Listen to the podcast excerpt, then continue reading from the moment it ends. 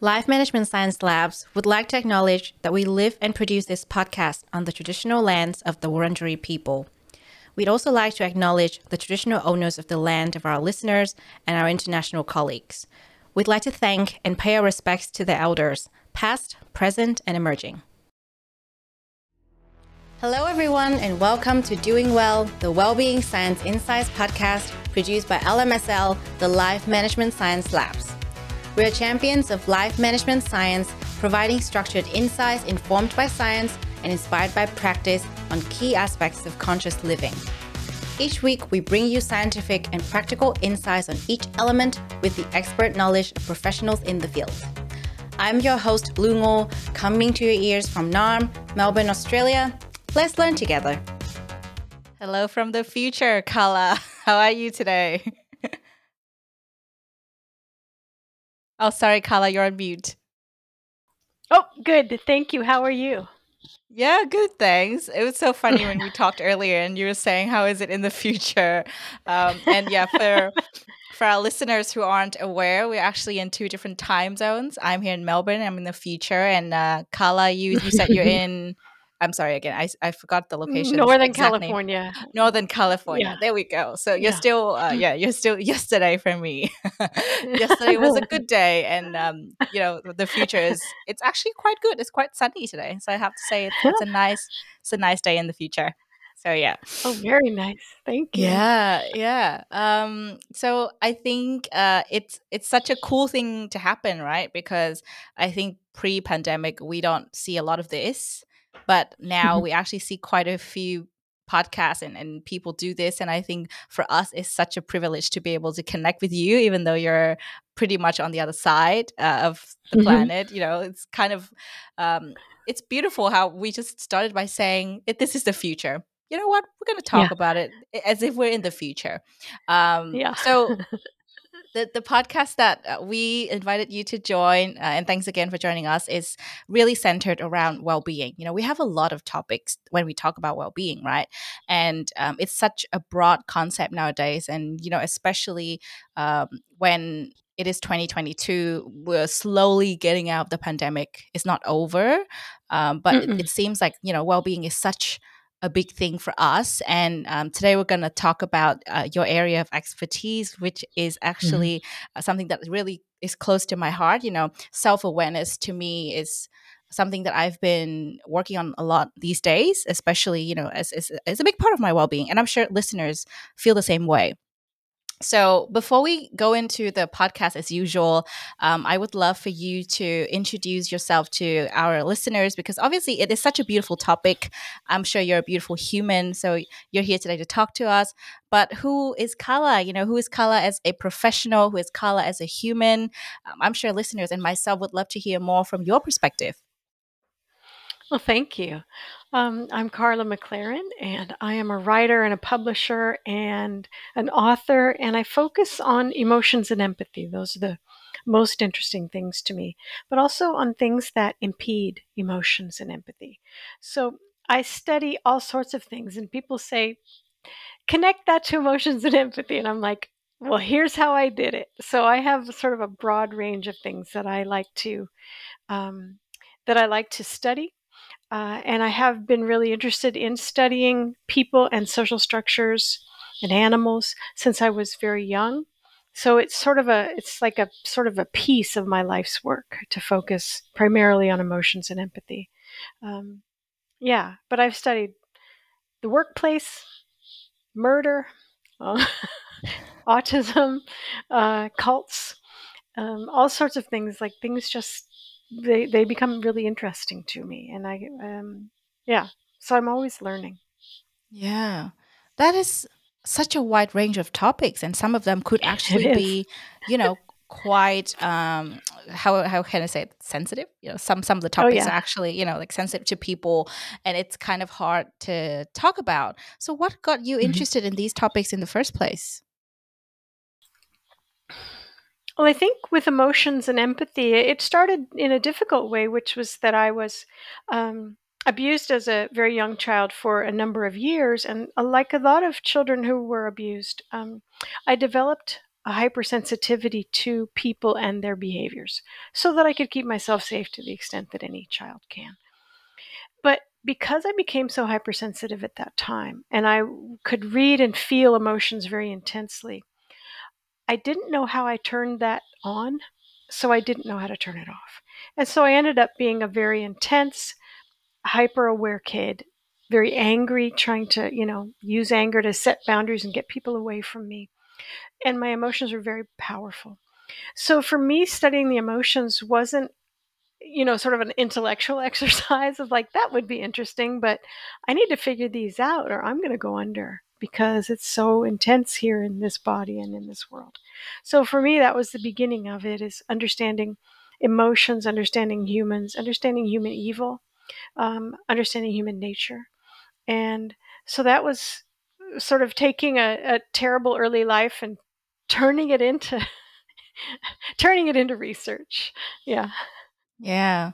Well, I'm sorry to hear that you know, such a horrible thing happened to you when you were a child, but also thank you for sharing your story. You know, I think honesty and uh, being brave enough to share such a difficult thing, it's rare and you know it's important because you know stories shape our lives and um, mm-hmm. especially because it's so close to your heart it, you know it helps mm-hmm to connect and you know it helps you to actually get interested in these areas and i'm sure it kind of comes from a place um, where you know it's it's empathy is not only the tools you use for yourself but also um, it has helped a lot of people and today with the podcast hopefully it will reach even more people over the world you know um, and i think um, I I think we we should all listen to what you have to say um, with with that kind of background because it makes a lot of sense when we take your story into account. So thank you for sharing that.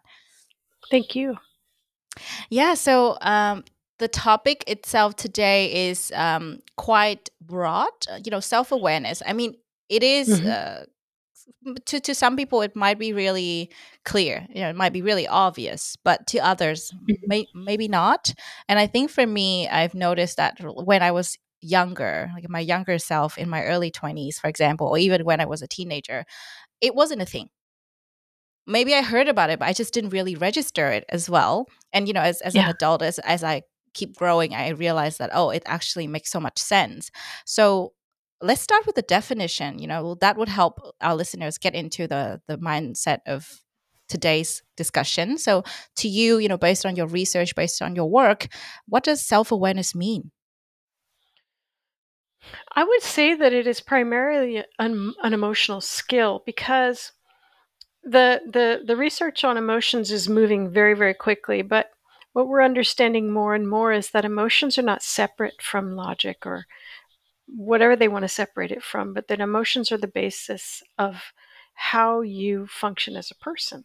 So everything you do, everything you believe, every action, every decision you make is predicated by your emotions. And if you don't know your emotions or what they do or how they work, you will not really understand how you why you do the things you do. You won't really have a handle on yourself.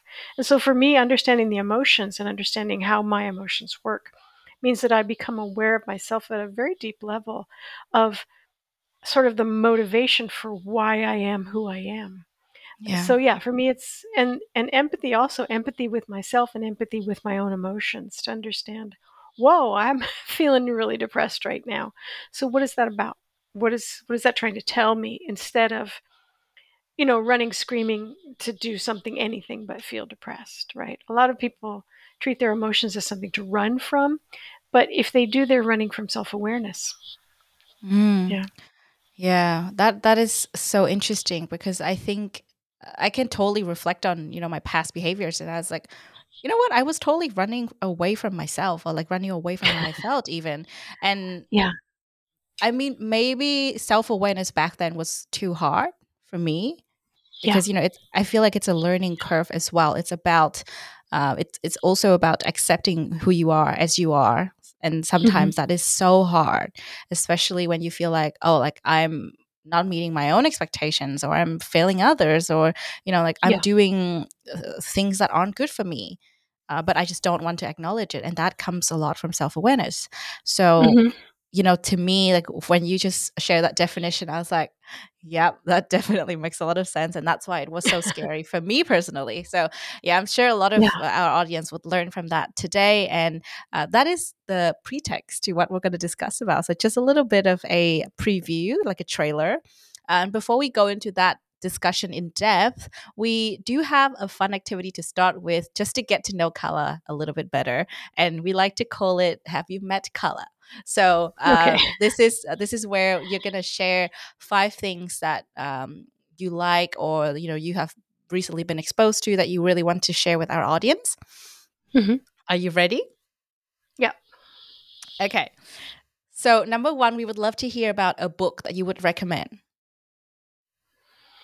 There's a beautiful new book I'm reading called The End of Trauma by Mm. George Bonanno. And uh, he shows that basically you're two times more likely to get through trauma and do well than you are to fall apart. And that is a wonderful message. And he's got the research to back it up. Oh, that is a really interesting one. I would have to put it on my list for sure. Yeah, it's really Yeah. good. Yeah. Number two, how about a movie you would recommend? Raising Arizona, which has some of the best lines that ever have been in a movie. It's a very Oh. bizarre, silly movie. Yeah. Oh, really? It's early Okay. Nick Cage. Yeah. It's early Nicolas Cage before the money grab. Uh, but yeah, it's really extremely silly movie. Oh wow. Okay. We do have uh, the love for silly movies and just easy watch sometimes. So I'm gonna definitely, you know, check it out this weekend. Um, number three. What about a podcast that you listened to recently? I, except for this one, I do not listen to podcasts. I have a very hard time sitting anywhere listening to things, Oh uh, wow. unless I'm in the car. Yeah. It's the only place that I, because otherwise I need to write, I need to be doing something. So it's Mm. very hard for me to just sit and listen to anything. It's weird. Oh, That's interesting. And you're doing a podcast. Yeah, but actually I know. you are in the podcast. You're not listening to the podcast. so you're actually like actively, you know, sharing insights, talking to me, and that's different. So yeah, that makes sense. Um, how about your famous role model? I'd have to say the sociologist Arlie Russell Hochschild. She's like one of my, like, she's like, I'm such a fangirl of her. yeah. She's uh, she's amazing. She's a sociologist of emotion, and she's just uh, just a brilliant person. Mm, yeah, that's wonderful. Thank you for sharing about her. And what about a course you have completed? That's our final one. The taken or written? Um, it it says you have completed. I think it's loosely defined here. Maybe you can choose either.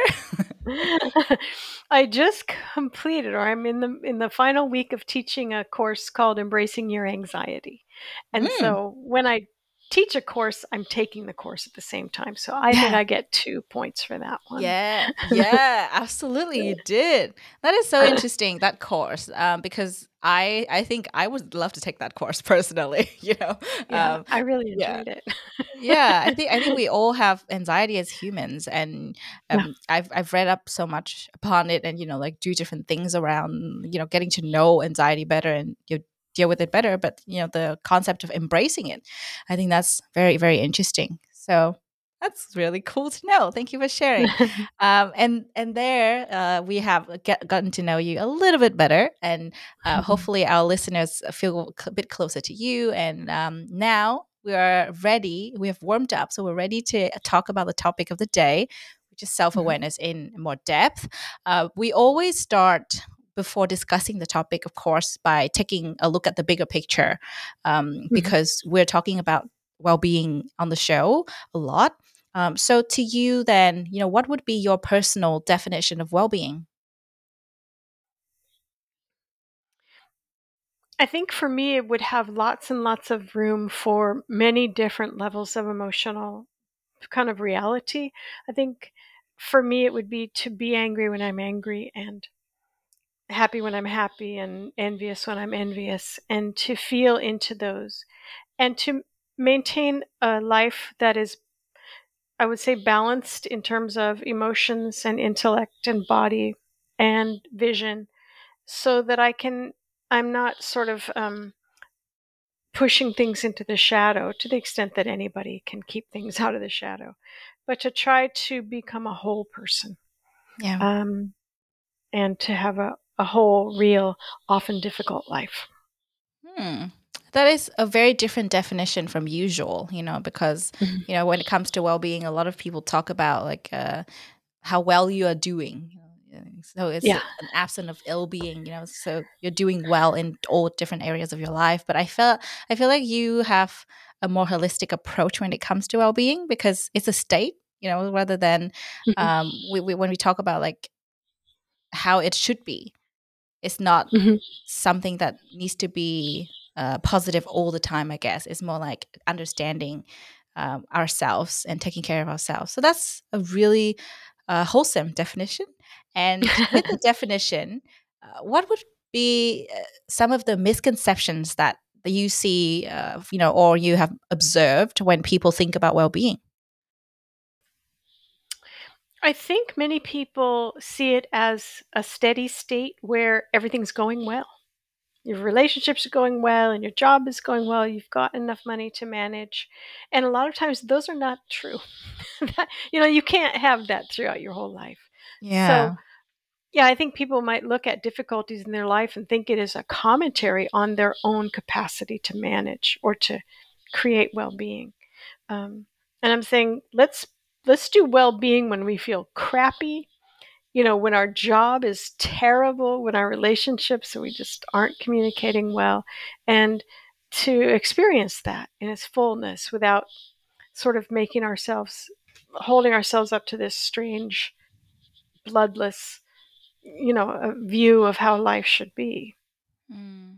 yeah. yeah i think i think from that what i take is it's more like about how you manage your well-being rather than saying oh my well-being uh, should be perfect yes it's, not i don't think it's possible or you know it's uh, yeah. the same for for everybody because you know we have things happening in our lives and there's so much to manage as well so it's more mm-hmm. about taking care of that part of your life so that's beautiful Thank you for sharing that definition and, and the misconceptions um, of well being. And now mm-hmm. that we have covered the topic, you know, the definition of self awareness before.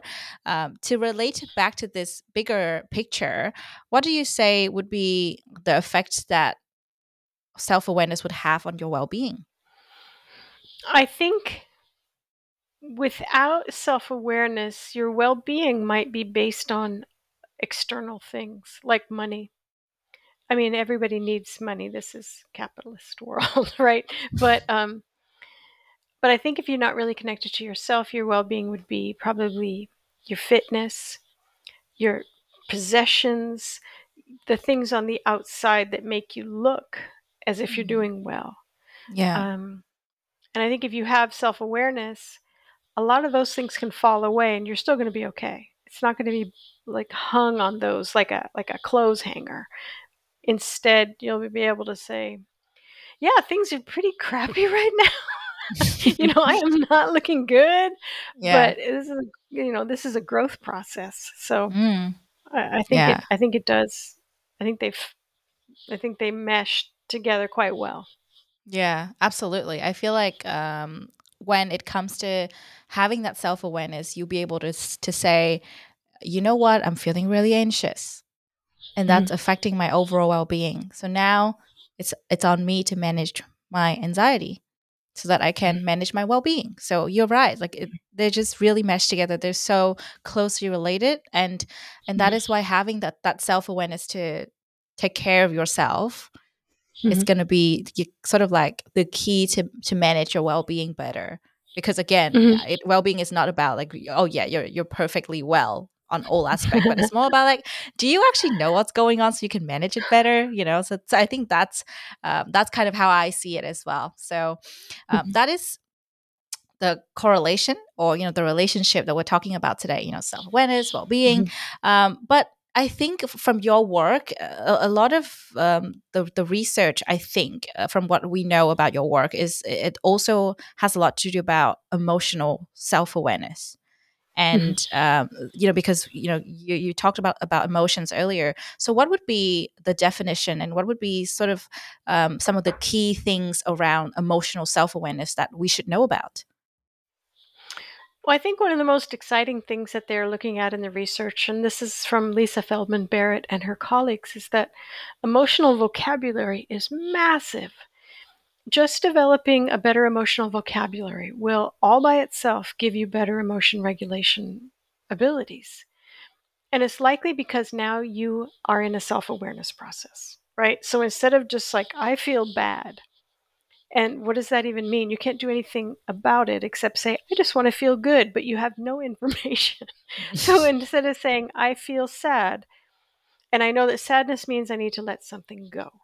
So I know what I can do, or I feel a soft kind of peevish anger, right? The more articulate you are with your emotional vocabulary, the more self aware you become, but also the more you're able to actually do something about it because you know which emotion you're feeling instead of this kind of amorphous badness.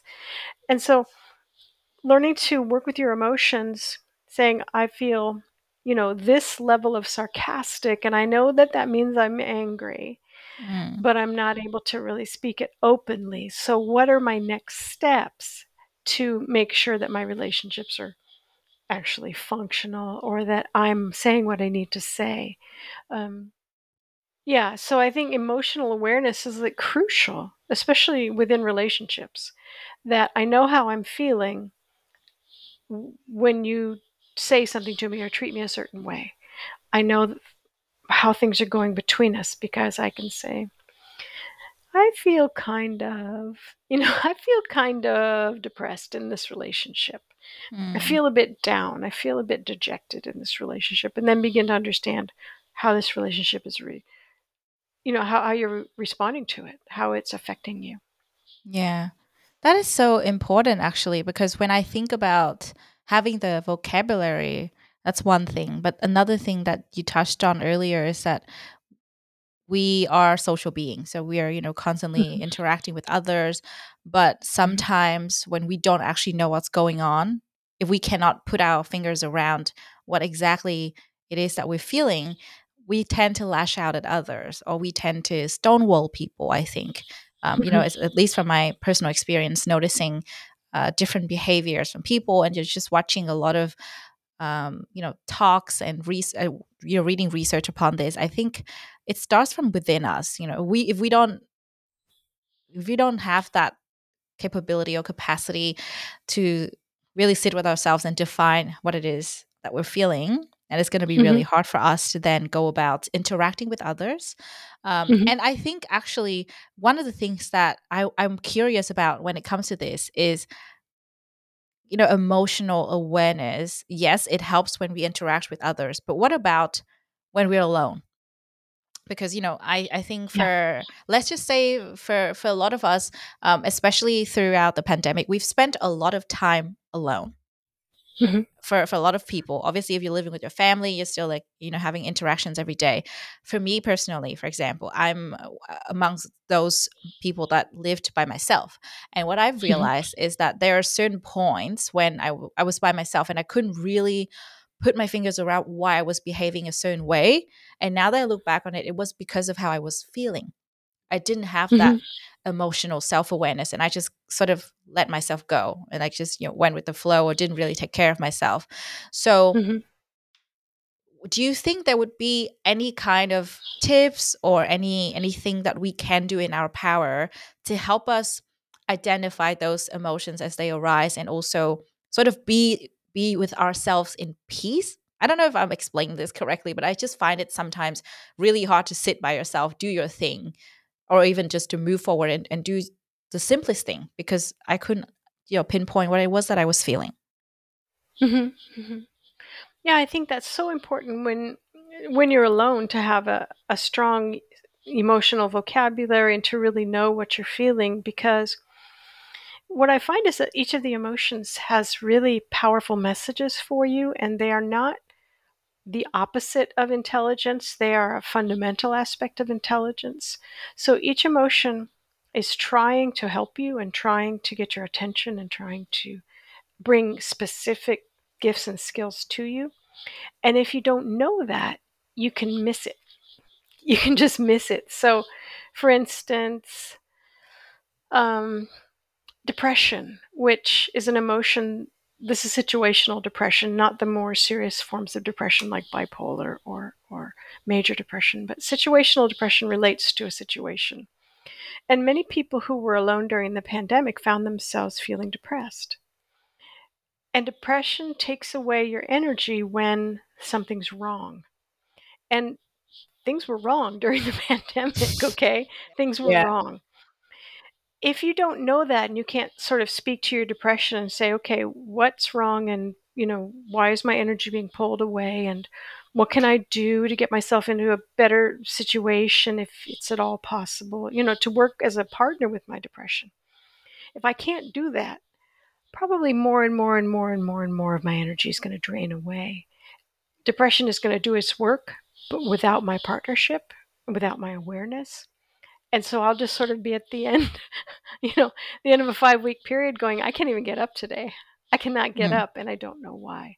Mm. So that self awareness piece, especially when you're alone, sometimes I find that it is times when I'm alone that I can be most connected to my emotions because there's no buddy distracting me. Mm. Right? You know, when you're in a relationship, you're very much with the other person and you're responding to what's going on with them. And so you can kind of ignore what's going on inside yourself. Um, so, yeah, there are periods where I just need to be alone so I can figure out what the heck I'm feeling. yeah, that is so true. That is so true. So I think you, you you touched on depression a little bit, and I think you know it, it mm-hmm. a it was a real thing um, during the mm-hmm. pandemic, and even now, like even though we're slowly getting out of the pandemic, it's not like it's going anywhere. It's kind of like the epidemic of the 21st century. I think it's uh, something yeah. that has been affecting quite a few people, and actually, I've noticed that yeah, the situational depression. I'm not going to say I'm, I, w- I never had it.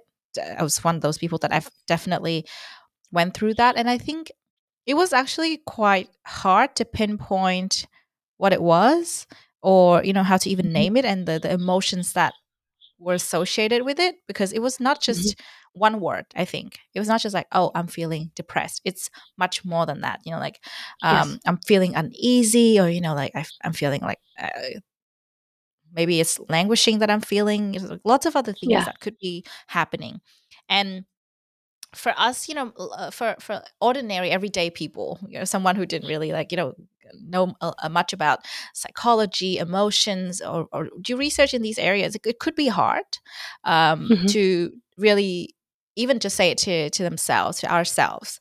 And I think yeah. one of the interesting thing um, that emerged out of all of this is that emo- emotional fluency apparently is a thing and yeah. you know we, we just touched on you know emotional self-awareness and self-awareness in general and being able to sit with yourself. So how would all of that affect your emotional fluency? What is it really? And you know how can everyday people curate it if there's a way?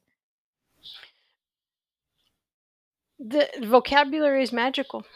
Vocabulary is absolutely magical. And what what it's called in in the research i've looked at is emotional granularity Mm.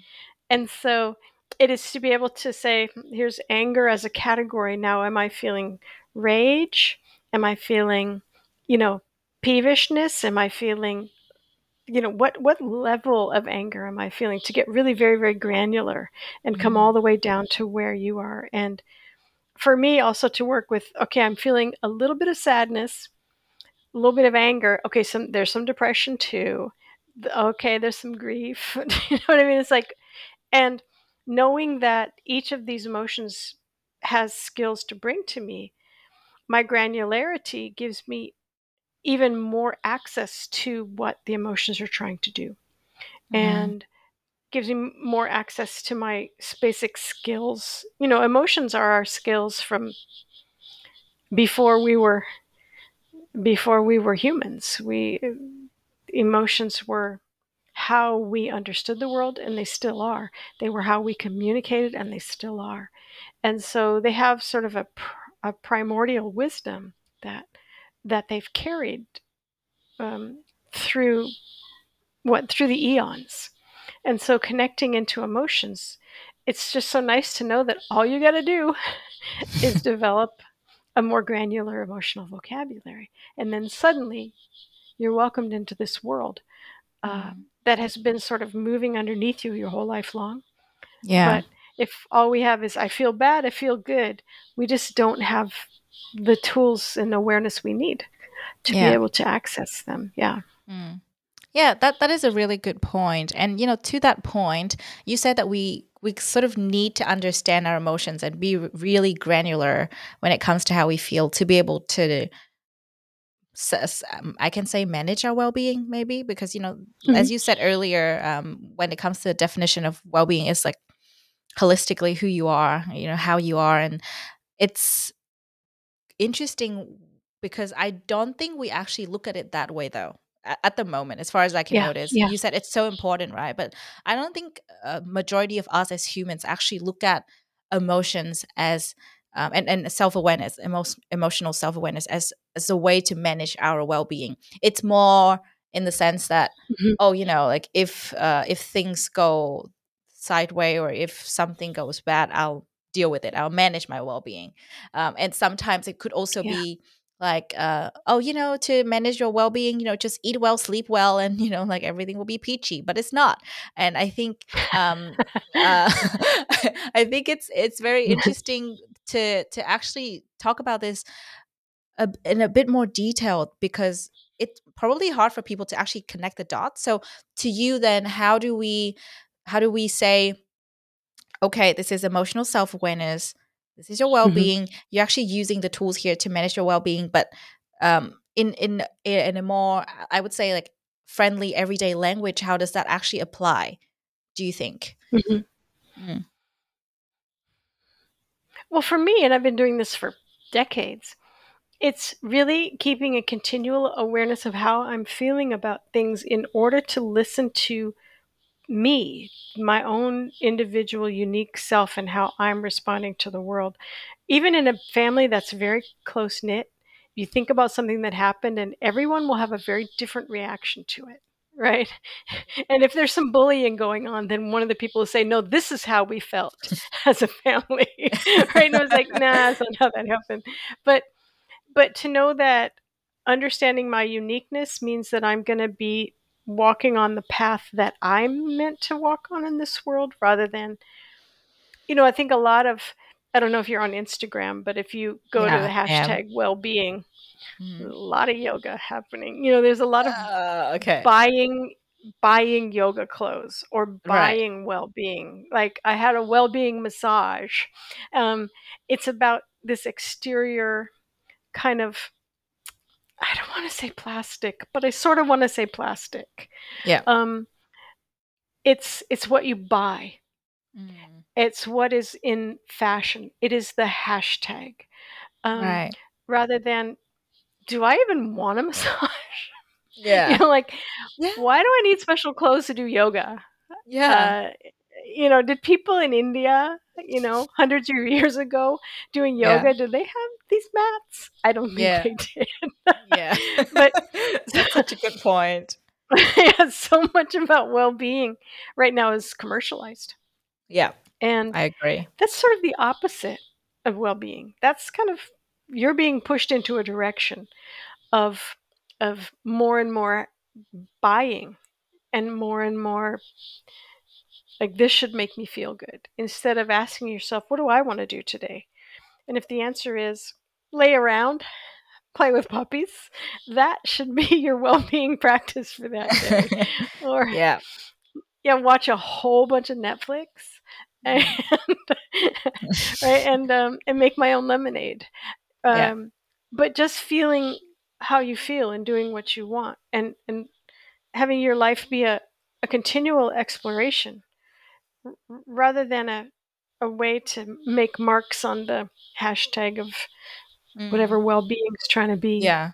Yeah. Yeah. That is that is so interesting actually because you know what I I've been actually f- uh, doing the science of well-being course by Yale uh, you know the the free Mhm. course on Coursera and I have to say like the the learning there like i'm, I'm st- just at the very beginning of the journey but it they did talk a lot about that like you know the the instagram the you know the external uh when when you think Yeah. that oh yeah like this will bring me like so much joy and happiness and it will curate my help me with my well-being it's not it's just what society is telling you to do but you know Yeah. from from what we are talking about today it's actually more about recognizing what's going on inside here what do Yeah. you you know what do you want to do to sort of deal with this. It's not Yes. you know like you said it's not buying new yoga clothes because you know you can buy new yoga clothes but are you going to do yoga? Like that's a whole different story right? Um but I have the clothes, and that's the yeah. important thing. yeah yeah I have, I have the right clothes. But i'm not going to do yoga I know? could. I, I yeah. could do yoga. yeah yeah exactly. Uh, so so i think that is very different from what we see every single day and uh, sometimes it's it's just it takes away the the beauty of connecting to yourself and just doing the the most the simplest things like you said you know sometimes you just want to laze around and that's okay but then you the Mhm. first step is actually recognizing that you want that in the first place because for Yes. example oh you know i'm feeling emotionally unwell in the sense that i'm feeling a bit sad a bit depressed maybe all i want to do today is just curl up in a ball and you know like I don't know, comfort myself.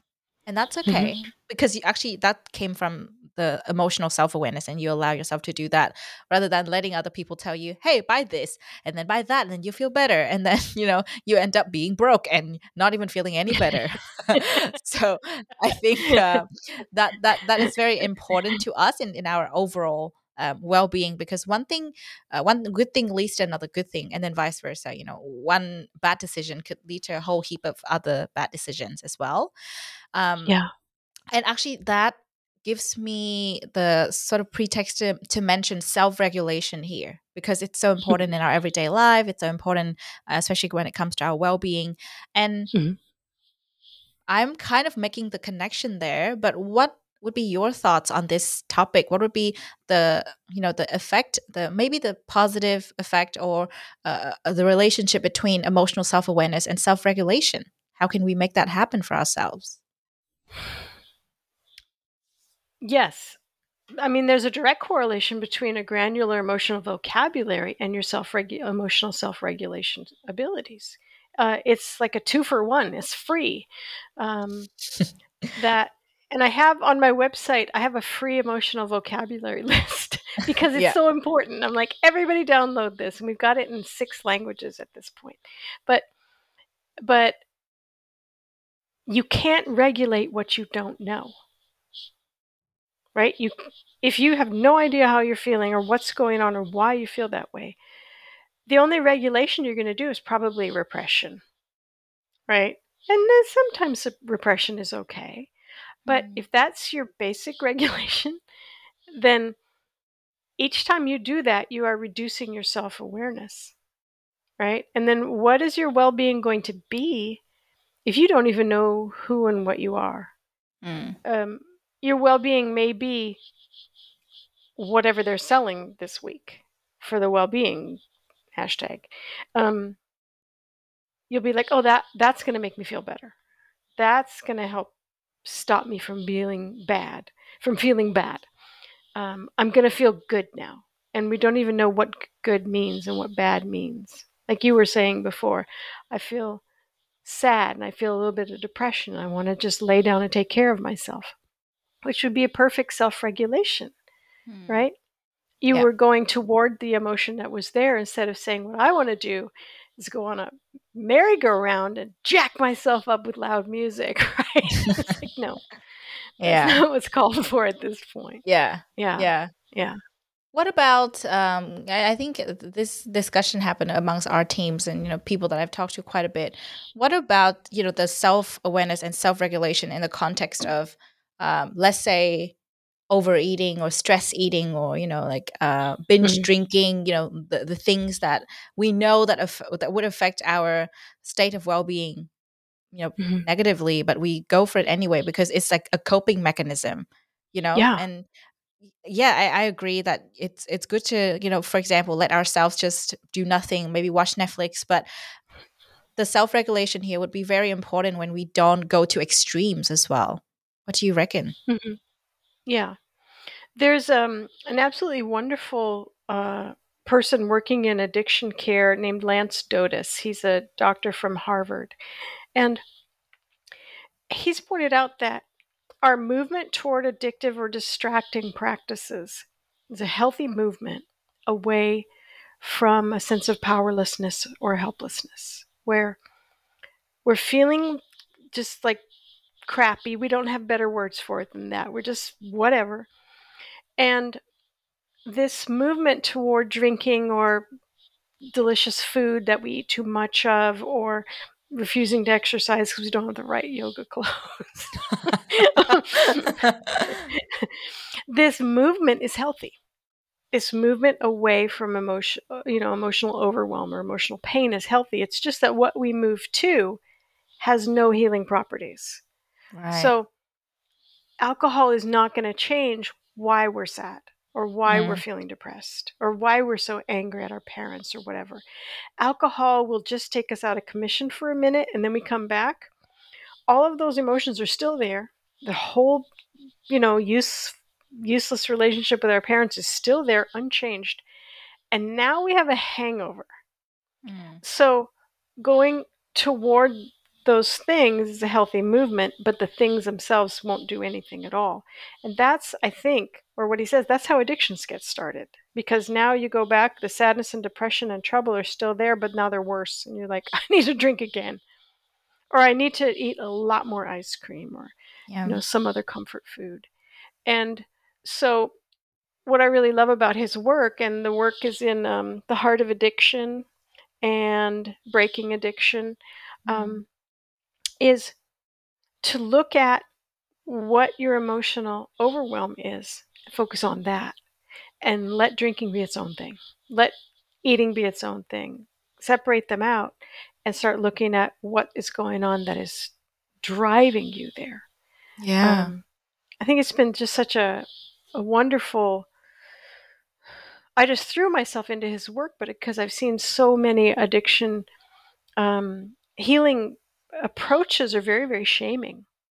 There and if you're going to be like i'm dealing with all this sadness and you know depression and my parents. I go to drink. That didn't work but i need to drink again and the people on the outside shaming you mm-hmm. now you've got hangovers some liver problems depression shame trouble with your parents um, more shame now sad do you know what i mean? It just yeah. it doesn't help it doesn't yeah. help to shame people. It actually makes it more likely that they will have to go to that um, displacement, that addictive behavior. Yeah. Because now you've just loaded them up with more emotions that they don't know how to work with. Yeah. That is so yeah. interesting how, you know, if we don't have the vocabulary for ourselves in the first place, that actually might affect others, you know, in, in, in ways that we didn't yeah. foresee, you know, negatively nonetheless. Yeah. And that could actually be detrimental to you know people around you and maybe even yourself without you realizing and i think uh, you know realizing that yep i'm feeling a certain way and this is my coping mechanism is uh it's it's kind of a good thing to start with but like you said it's also important to recognize that there's a root cause for the feeling that you're feeling yeah. and you know you got to work on solving the problem there you know that's the mm-hmm. root cause okay how do we deal with that instead of saying you know what i'm just going to run away from the problem run away from how i'm feeling and i'm just going to have some more ice cream because that's really delicious um, yeah so you know it it's yeah. it's not easy i have to say and you know we'll, mm-hmm. perhaps we'll touch on some good practice a bit later um, but i know that you also work with um, you know the workplace quite a bit mm-hmm. in your research and in your work and obviously we're mm-hmm. talking about self-awareness uh, one of the things that is really important in the workplace you know given all the things that we're talking about here is that we understand we are humans we're not just workers yes. you know we're all humans yes. going to work and we're all go- we're all humans collaborating to deliver something together and that requires empathy because mm-hmm. you know a lot of the time it could just be oh it's it's all business here you know yeah. we need to get this done you know you cannot let your emotions affect you and i feel like that's a bit toxic especially yeah. given you know the the years that we've gone through now we've we've seen that you know everyone's pretty much working from home home is where work is work is where your home is and it's not just work you know you are still uh, you know while you are a worker you could still be a mother a daughter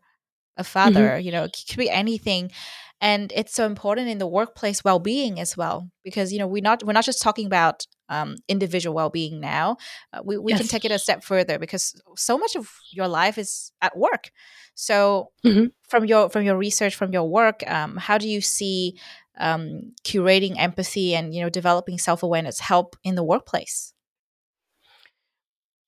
you're right that in the workplace you're not just dealing with your own individual uh, self you're dealing with a social group you're dealing with a social structure. And everyone brings their emotional their level of emotional awareness to that and it's not very high. We don't tend to have very good emotional um, training. We don't have very good emotional education considering that most of us need a, to go get a list on my site to find you know vocabulary words that yeah. it's it's that it's that rare. Um, yeah. but what I do when I go into workplaces is I listen very carefully to what emotions are are happening there uh, what emotions are at the forefront. Is it anxiety? Is it anger? Is it jealousy or envy? Is it um, depression? Uh, are people in burnout? Right? That's a pretty dangerous place for people to be. Um, and I don't know if it happened where you are, but here in the United States, there was something called the Great Resignation. Yeah, uh, over, same here. Okay, you had it where yeah. just hundreds of thousands of people a month were just saying bye to the workplace. Bye bye. Yeah. Um, trying to get better jobs, getting themselves in a better place. But what we saw is that the workplace was not built for human beings. It was built for the workplace, right? It was built for getting the job done, but not for yeah. taking care of people. So yeah. the workplace, in and of itself, is pretty um, inhumane. Not like anybody means to be cruel. You know, there are some places where it's actually cruel. Um, you know, like prison labor and that sort of thing. But um, because emotions got thrown out of the workplace, we've basically taken people's capacity for self awareness and other awareness within a social group, we've thrown it out. And so people are just sort of thrown to the wolves in a way. Mm. Um, although wolves aren't mean, thrown to the piranhas. There we go. Mm. Um, of um, uh, anything could happen in the workplace, and if we yeah. don't have a social structure that's healthy, and if we don't have social agreements, if people don't have emotional skills, if people don't even know what emotions are, then we are going to have an unself-aware group, and so the emotions never stop. No matter how much you try to repress them, they're still there because they're a function of your intelligence and your co- cognition. Um, so I listen to which emotions are there. And it tells me basically if I know, like, give me five emotions that you see a lot, I, I basically can diagnose the entire social structure at this point. I'm like, boom, boom, boom. I pretend that it takes longer. because I don't want it to look like like there's any something that you know they missed or something. But yeah, if you can see what emotions are happening, you can tell what's happening in the structure. If you see a lot of anger, you know there's boundary breaking happening all the time because emotions are about. I mean, anger is about boundaries. If there's a lot of anxiety, probably people's work loads are not being managed appropriately. Mm. Um, there's a lot of jealousy and envy. There is inequality and injustice baked into the system. Mm-hmm. So people are responding to the social structure. And if they don't know why, again, it's just like if you don't know why you're feeling the way you do, you're kind of clueless about what to do next. Yeah. And the same thing happens if if an entire social structure is not emotionally awake, it sort of doesn't know what it's doing. Mm. Yeah. That is so true. It gets such a such a big thing nowadays and it's not easy to recognize, but you're so mm. right in saying that if you can identify the emotions in the workplace, you can see what's going on straight away. And yeah. a lot of self awareness plays into that because perhaps the person that um, is in charge, or you know, if uh, if the leader it's not aware of how they're feeling in the first place or what they want, that could cause mm-hmm. a lot of distress amongst uh, you know other people. But then the distress wouldn't be registered as you know something that's going on because maybe um, that person's vocabulary when it comes to you know self awareness and emotional self awareness is already limited. So it's just so mm-hmm. important that everyone curates this. And I think from what you said, mm-hmm. it's even more important to you know for for anyone who's listening that's a you know like a C level executive or you know like a mm-hmm. manager or a team leader. It's even more important for these people to curate that level of self awareness and empathy because it's, it all starts from there. You know, we have mm-hmm. interaction, we have collaboration, but a lot of the communication still comes top down. So it's mm-hmm. very crucial that everyone registers this. And I really hope that this message gets to um, as many people as pe- possible, especially those in leadership positions, because they really affect how their teams and their people interact and work and how they feel at work, even. Um, mm-hmm.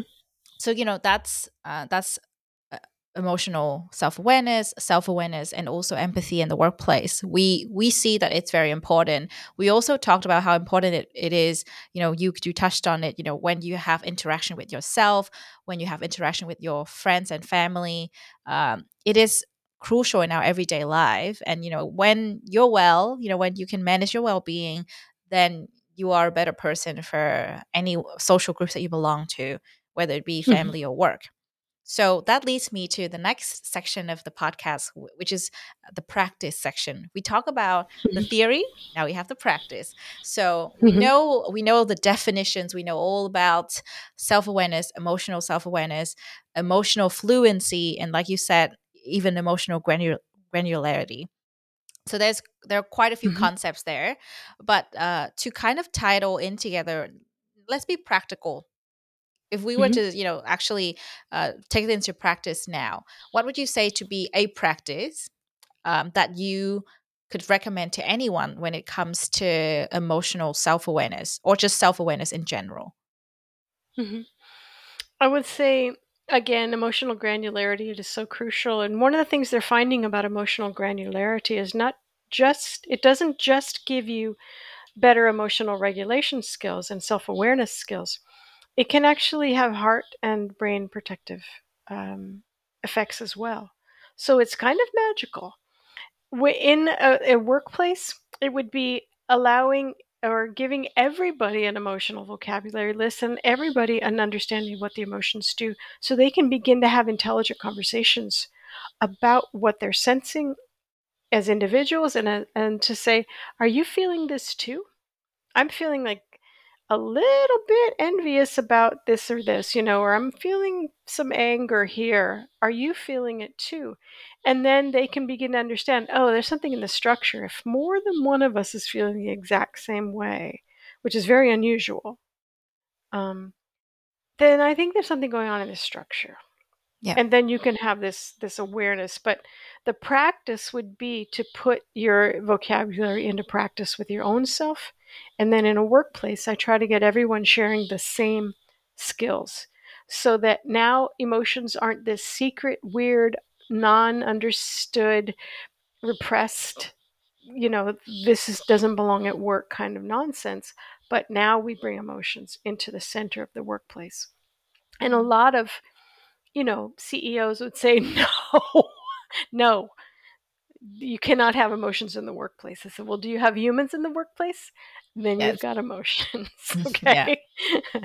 and emotions, empathy is the foundation of, of um, the foundation of empathy is emotional. Empathy is your emotional awareness.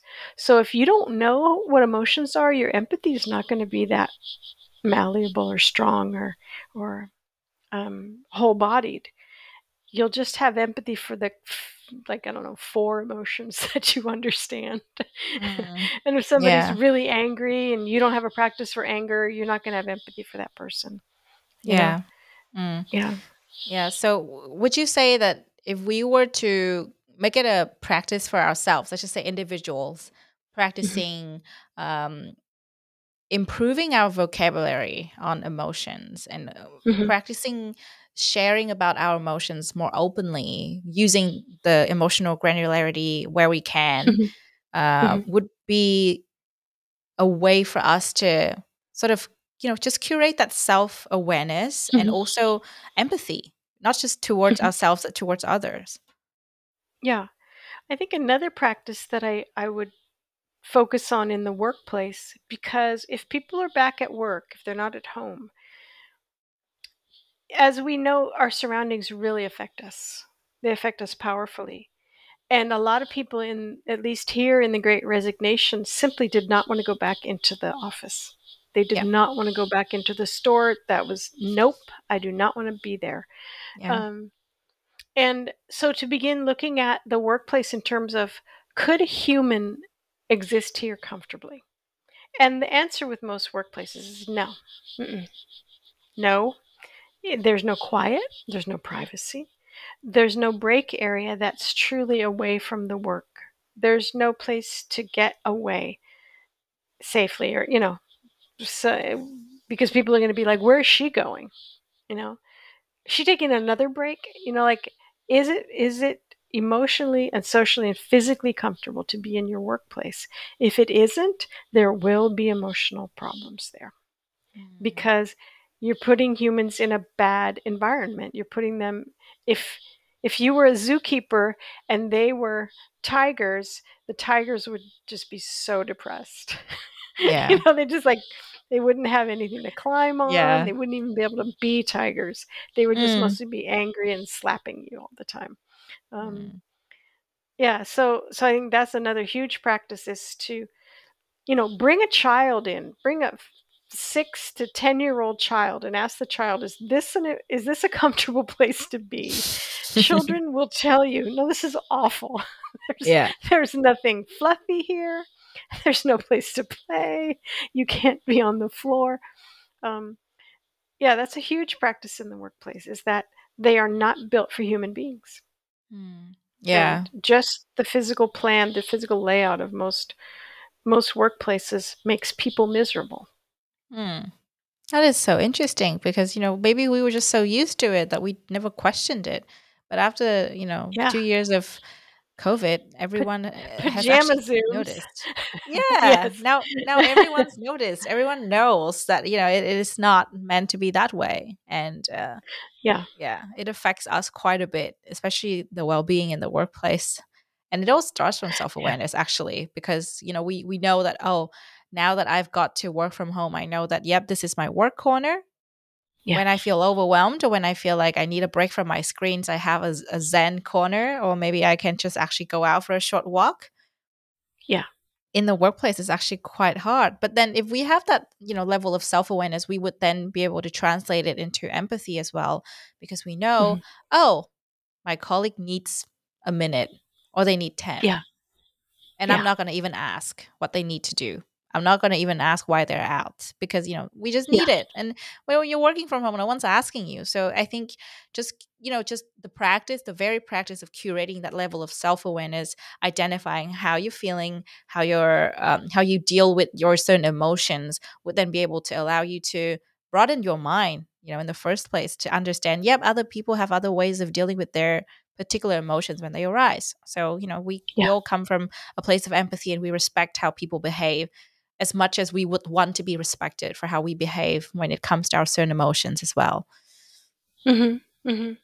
Yeah. So, Yeah. um, Yeah. mm, so I think you know, like it's actually hard as we have discussed quite a bit because you know, like the the the vocabulary, like um, being able to to say uh, honest things when it comes to our emotion is probably not easy. You know, from your research Mhm. and from your work, uh, what do you notice to be some of the challenges when people practice this?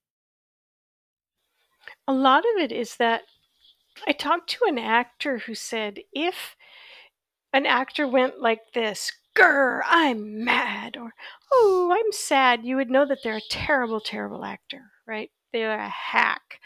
Because the way that humans have learned to present their emotions is usually with subterfuge or just right out lying.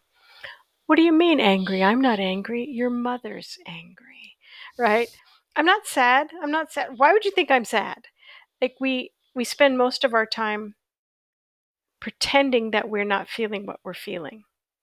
And so that is a huge stumbling block because for many people, they feel emotions about emotions. They feel ashamed of feeling shame. They feel angry about being angry. They feel afraid of being afraid. And so, yeah. wow. just a normal human emotion comes out, and all of a sudden, there's an emotion pile up.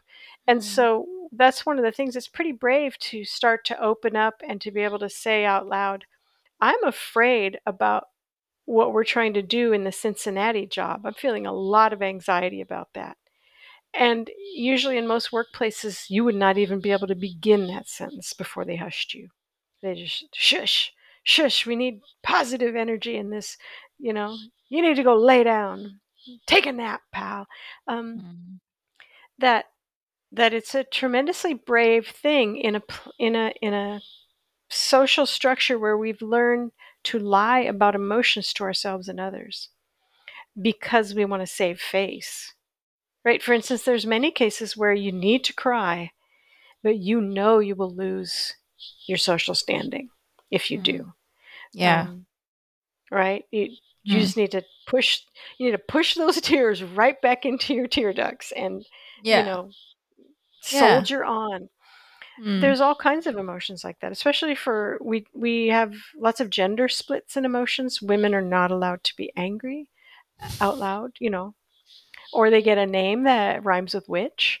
Um, men are not allowed to express grief or sadness, or they get a mm. name that rhymes with wussy. And yeah. um, right, so we're actually s- separated out from our emotions, and yeah. um, so it's it's it's it's there's a tremendous bravery there, but mm. it's re- really a job that's worth doing because we become self-aware and other-aware and more functional in our lives. Mm. That is beautiful. Yeah, because so those are like the three benefits that you see right there, right? Like just yeah. yourself for others, and you know, it's it's a functional life. That's that's how life's supposed to be about. You know, you touched on a very important, uh, interesting point earlier when you said, you know, suppressing our emotion in the mm-hmm. workplace mm-hmm. because we feel bad about feeling bad and so on. Yeah.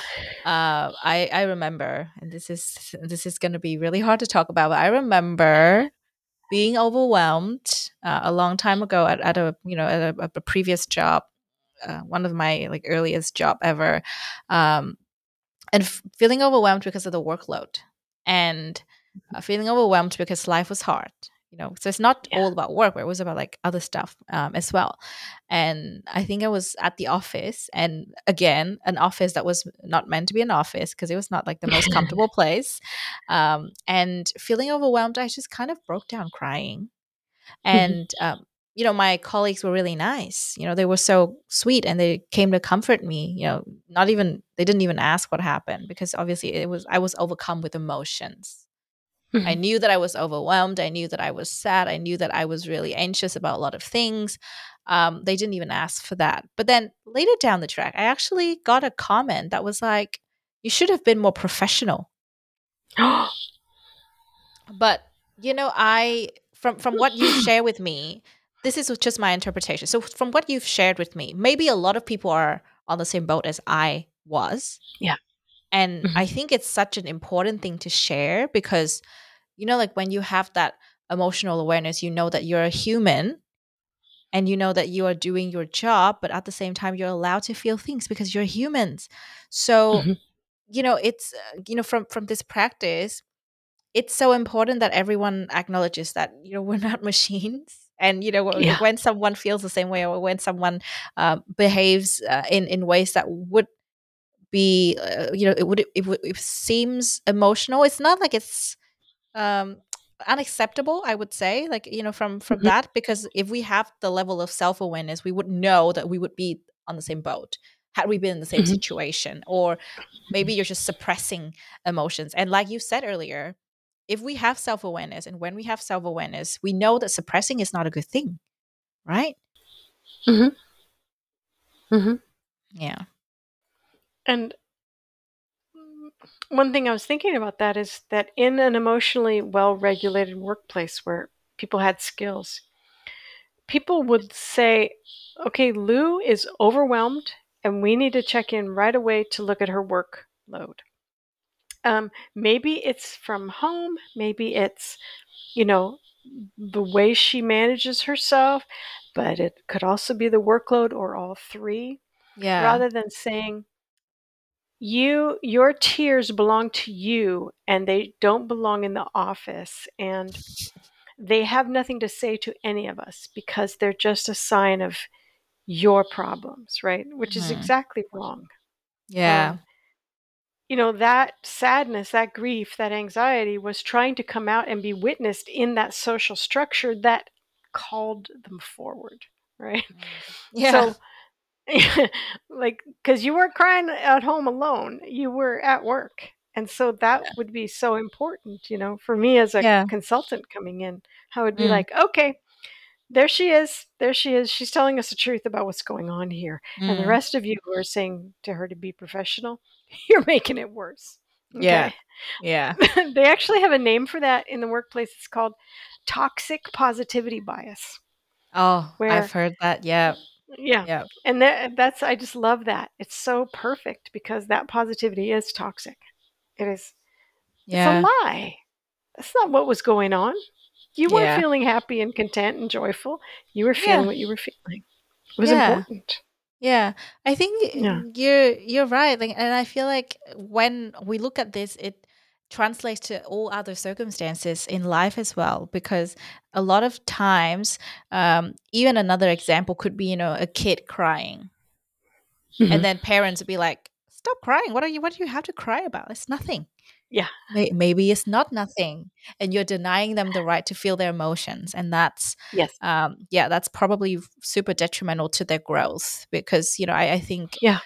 yeah when when you shared um, about uh, toxic positivity bias and also like the workplace and all the other situations that I could think of ever, it's just so important that we curate that level of empathy based on the self awareness we have, based on the you know emotional granularity that we can feel and we can share with others because once we have that we know that we're complex creatures and Mhm. it's it's unfair to ask anyone to suppress it because we're talking about you know how to bring it out we're not talking Yeah. about suppressing it and you know that's like the exact opposite of what we're supposed to do here um yeah, Yeah. and it starts from home you know it starts from who you, um, from within yourself um you know from raising children and you know in the Mhm. workplace definitely because you spend so much of your time at work it's so important to be able to be yourself and to be able to you know manage your well-being there because it affects other areas of your life too Mhm.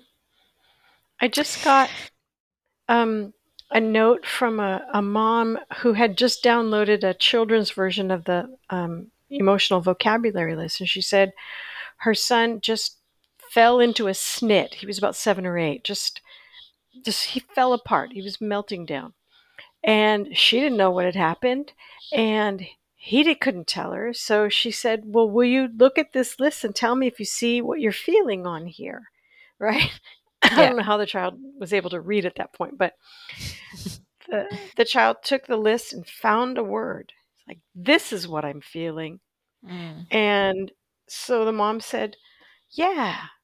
And the child stops crying and goes, Can we go on a bike ride?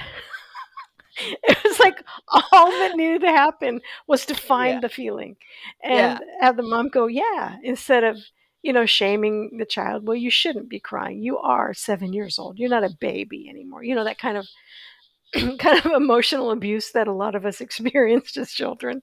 Um, yeah that that just knowing the word was like, can we go on a bike ride? It was. I love that story, Mhm. and the magic. There's, it's magical to be Yeah. able to know what you're feeling and to have other people say, you know, if somebody in, in that room could have said, you know, Lu, this is a lot of sadness and grief and anxiety, and we know what Mm. those mean. It means Yeah.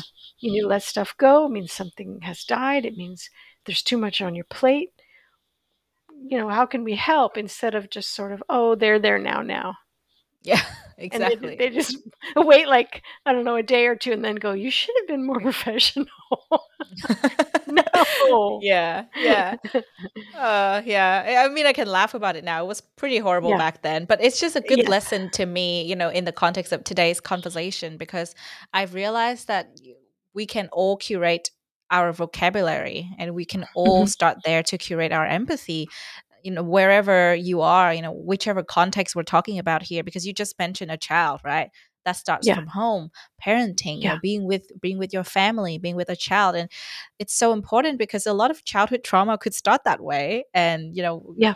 being able to do this we're going to help to raise happy healthy adults who have Mhm. you know healthy coping mechanism who could manage their well-being and then who could be Yeah. better adults at the workplace as well because you know it, starts from the smallest of things like you said like this is such a good practice um, and even though it's hard it's it sounds like it should happen for everyone you know and Yeah. um i don't i don't know if you have like a like a set time that you, you would recommend doing it but i would reckon it's probably just how you go about your day and you just do it or do you Yeah. actually set time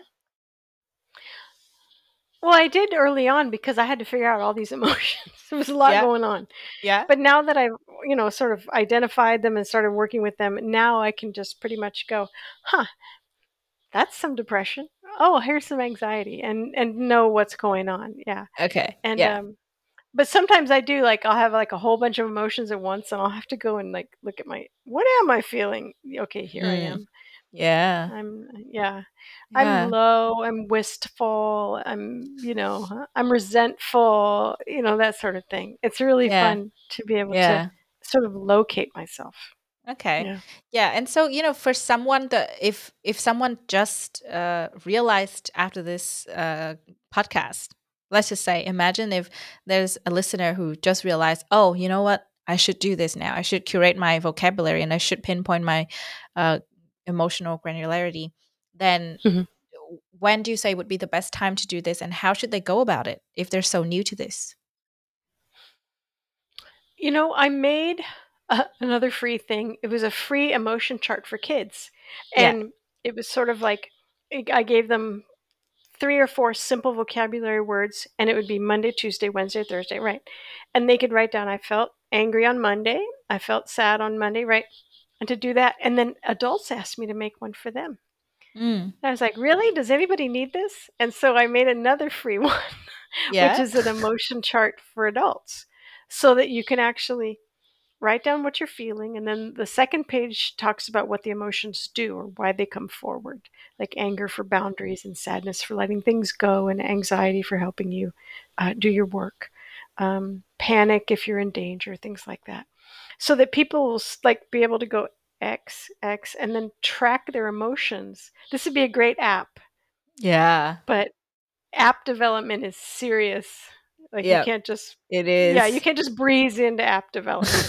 but that way you could track your emotions over, you know, yeah. what was happening in April that there was Yeah. so much anger going on. Yeah. Oh, that's such But a good idea. Yeah. Yeah. A daily Yeah. a daily tracking would be really good. And you know, Karla, maybe this is your next idea, you know, the That's next my thing next you're gonna be on. Yeah, your next app. We just Yes, I only need a couple of hundred thousand dollars, but that's Yeah, fine. did it. Yeah. You know what? This is a good pitch for the investors. This whole podcast. There you go. yes. oh, that's amazing. Thank you for that. Um, so yeah. that is a really um, i think that was a really enlightening sort of conversation for us to to walk away from and say you know what i'm going to start doing this on the daily now that i've got the Mhm. understanding that it's so important for me and i'm sure your listeners can visit your website and um, you know Mhm. ha- take a look at those free resources they sound amazing i'm going to do Yeah. that today for sure um, Yeah. i'm sure i'll benefit from that and uh, share with my friends and and others i think it's very important um, I guess, you know, in the context of this, um, we have talked a lot about uh, self awareness, emotional uh, self awareness, you know, Mhm. emotional granularity, and definitely well being as well. And I think just to sum it up, I really appreciate, you know, uh, the honesty you bring, the insights, the research. It seems like you're really immersed in research, the research of others as well. Uh, so it's really good to hear from you. But we also want to know, you know, this is the next part of the podcast. It's kind of fun. We call it open mic because uh, we know that a human is so much more than just their work. You know, we just talked about that. You know, you're a human. you have your emotions. You have your um your your care and your passion outside of this area perhaps. So um, with the open mic section we normally invite our guests to talk about anything that they wish to share. It doesn't have to be related to the topic. Um, mm-hmm. it could it could be related to the topic if you like um, because you know you probably live and breathe your work. But if you were to you know have a couple of minutes to, to talk about something that you've been really passionate about and you wish to share with as many people as possible what would you talk about well, the first thing that comes to mind is something that I haven't been able to do throughout the pandemic, which is sing a cappella harmony with other people in the same room Aww. without masks on, right? Yeah. Yeah. I, I don't know if you, early on in the pandemic, there was a church choir in Oregon mm. that. Mm.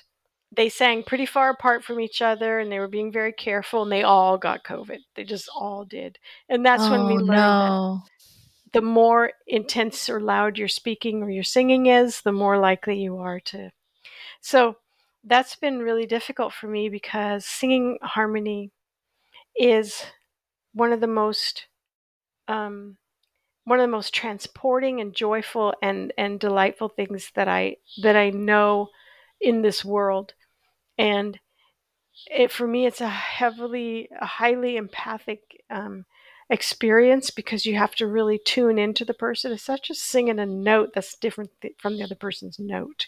You have to read people and, and look at them and be with them very, very deeply. And I have a relationship like that with my husband, but he doesn't sing. So I have not been able to sing harmony with people for what? How is this year ten of the pandemic? I can't. Uh, which one? yeah, okay, I, I've stopped counting. Yeah, I think it's safe to say it feels like year ten. Yeah, mm, yeah, I think it's year ten.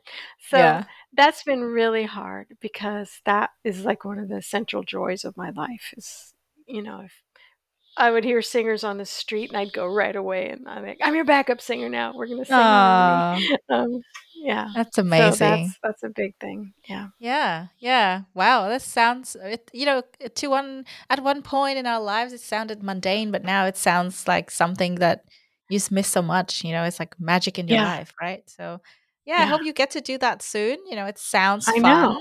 Yeah, it would would be fun to be able to do that, especially without mask in the same room with other people. Yeah. Yeah. Oh, yeah. amazing. Well, thank you for sharing that. Um, and before we let you go, this is the final part of the podcast where we have um, our audience submit some questions about the topic, and we have covered the topic, you know, in great details. But if we were to uh, get some questions from audience, I think this is actually quite interesting too. So we have um, just a couple of questions for you. I think this this one in particular I really like. Uh, the question is, how can someone identify when they're acting out of emotions and becoming irrational? That's a million dollar question right there. Um, we are always acting out of emotions. Uh, we can't not act emotions are the are the are the center of action and cognition so we always are acting from emotions and the concept of rational as being separate from emotion is mm-hmm. um it's a false dichotomy oh. so the, if we don't have skills with our emotions then it's going to look bad no matter what but yeah. that's not the emotion's fault right? If anger comes up to help you set a boundary and you got no skills, and so you do it by screaming at someone, well, mm. that's a mm-hmm. boundary, but it's a terrible one, right? Or you don't know how to use anger at all, so you don't set a boundary at all, and now the person doesn't even know what's up or down. Mm. That's not anger's fault. That's the fault of our very poor emotional awareness. Wow, that is very interesting. That's a really good point. Yeah. I mean, we, we probably touched on it earlier, but it, was not explicitly said like you just said so beautifully. You know, like it's not irrational if it is supposed to be like that. You know, it's supposed to be that we understand our emotions and we act accordingly. And we just yeah. need to, you know, equip ourselves with the right vocabulary and perhaps you know if, if it's hard for some people to navigate emotions maybe the right strategies to stop yes. ourselves when things happen and um, you know come up with you know calm way to deal with things rather than lashing out or you know doing things that you would regret. So that's yeah. very interesting. Yeah. Um, yeah. and the, the the other question we have is uh, sometimes we can forget about ourselves when focused on the other challenges and responsibilities of life. Is there a mm. practice that can help me make a routine to check myself? This is a really good question. Yeah something that i did i i used to be so overwhelmed with the needs of others and also very, very, very busy that I would get up and I wouldn't even have my life for five minutes in the morning, if you know what I mean. You just yeah. get up and you go into work. And mm. what do people need? And I learned to, just while I'm lying in bed, to say, what two things do I want today? And mm-hmm. then do those two things if I possibly can um, it was a way to get back into my own self. And I had to do it in bed before I got up because as soon as my foot hit the ground, I was going, right? I was like, yeah, what needs to be done? What do people need? What, blah, blah, blah. And so it's sort of like to put a little um, a time out and try to start each day. And so after a while, I didn't have to ask myself what two things anymore. Maybe it took two weeks for me to get myself out of that, you know, mm. cycle. Yeah. And then I was able to wake up in the morning and go, you know what I want to do? And I didn't have to count two things. Mm, right. Yeah. I, like, I want to do this and this and this for myself. So it was yeah. sort of like waking myself out of a trance. Mm. Yeah. Yeah. That's a really good advice. And I think maybe you coupled it with, uh, I don't know, maybe journaling. You know, like write mm-hmm. down what's been going on and checking in with yourselves, how you're feeling. And I think, you know what, related back to the topic, if you're feeling a bit sad, it could be because you're not doing the things that you're supposed to do for yourself, for example. So catching yeah. yourself feeling that way, you'll be able to say, like you said, okay, so what are two things that I want to do now? Now that I know that, and you know, yeah. kind of bring yourself back to yourself. And I yeah. find that yeah, it's so important because we are all so busy nowadays. You know, just constantly on the go with things. It it could get you know you could get easily uh, swept away in like uh, you know responsibilities or you know things that you need to prioritize and sometimes you f- forget that the things you need to prioritize might not be the things that you actually want for yourself in the first place or you know you might forget to do certain things that would bring yourself back to um, yeah. you know where you are and who you should be that's very yeah very good tips. Thank you for sharing that. And those are all the questions we have for today. Um, I particularly have learned a lot of uh, tips and strategies from you, and I've got definitely a couple of reminders right there for myself and my daily habits. So thank you so much, Karla, for sharing with us, for coming on the show today. Um, and yes, we are definitely speaking from the future and hopefully it has been fun for you as well to, to talk to the future. I've, I've definitely really enjoyed uh, in our conversation and, and the insights you've shared.